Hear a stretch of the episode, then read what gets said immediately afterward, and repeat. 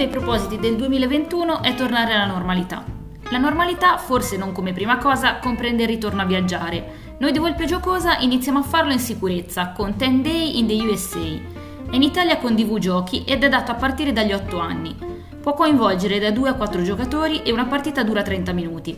Costa ventitré euro ed è già disponibile su Get Your Fun.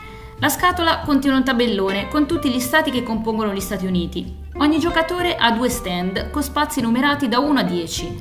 Un altro stand ospita le carte comuni da pescare e gli scarti. Lo scopo del gioco è creare un viaggio di dieci giorni, ovvero che impieghi dieci carte.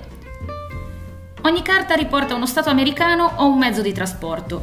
Le carte devono essere ordinate secondo la seguente logica: due carte che rappresentano stati confinanti possono essere affiancate. L'automobile permette di saltare uno stato.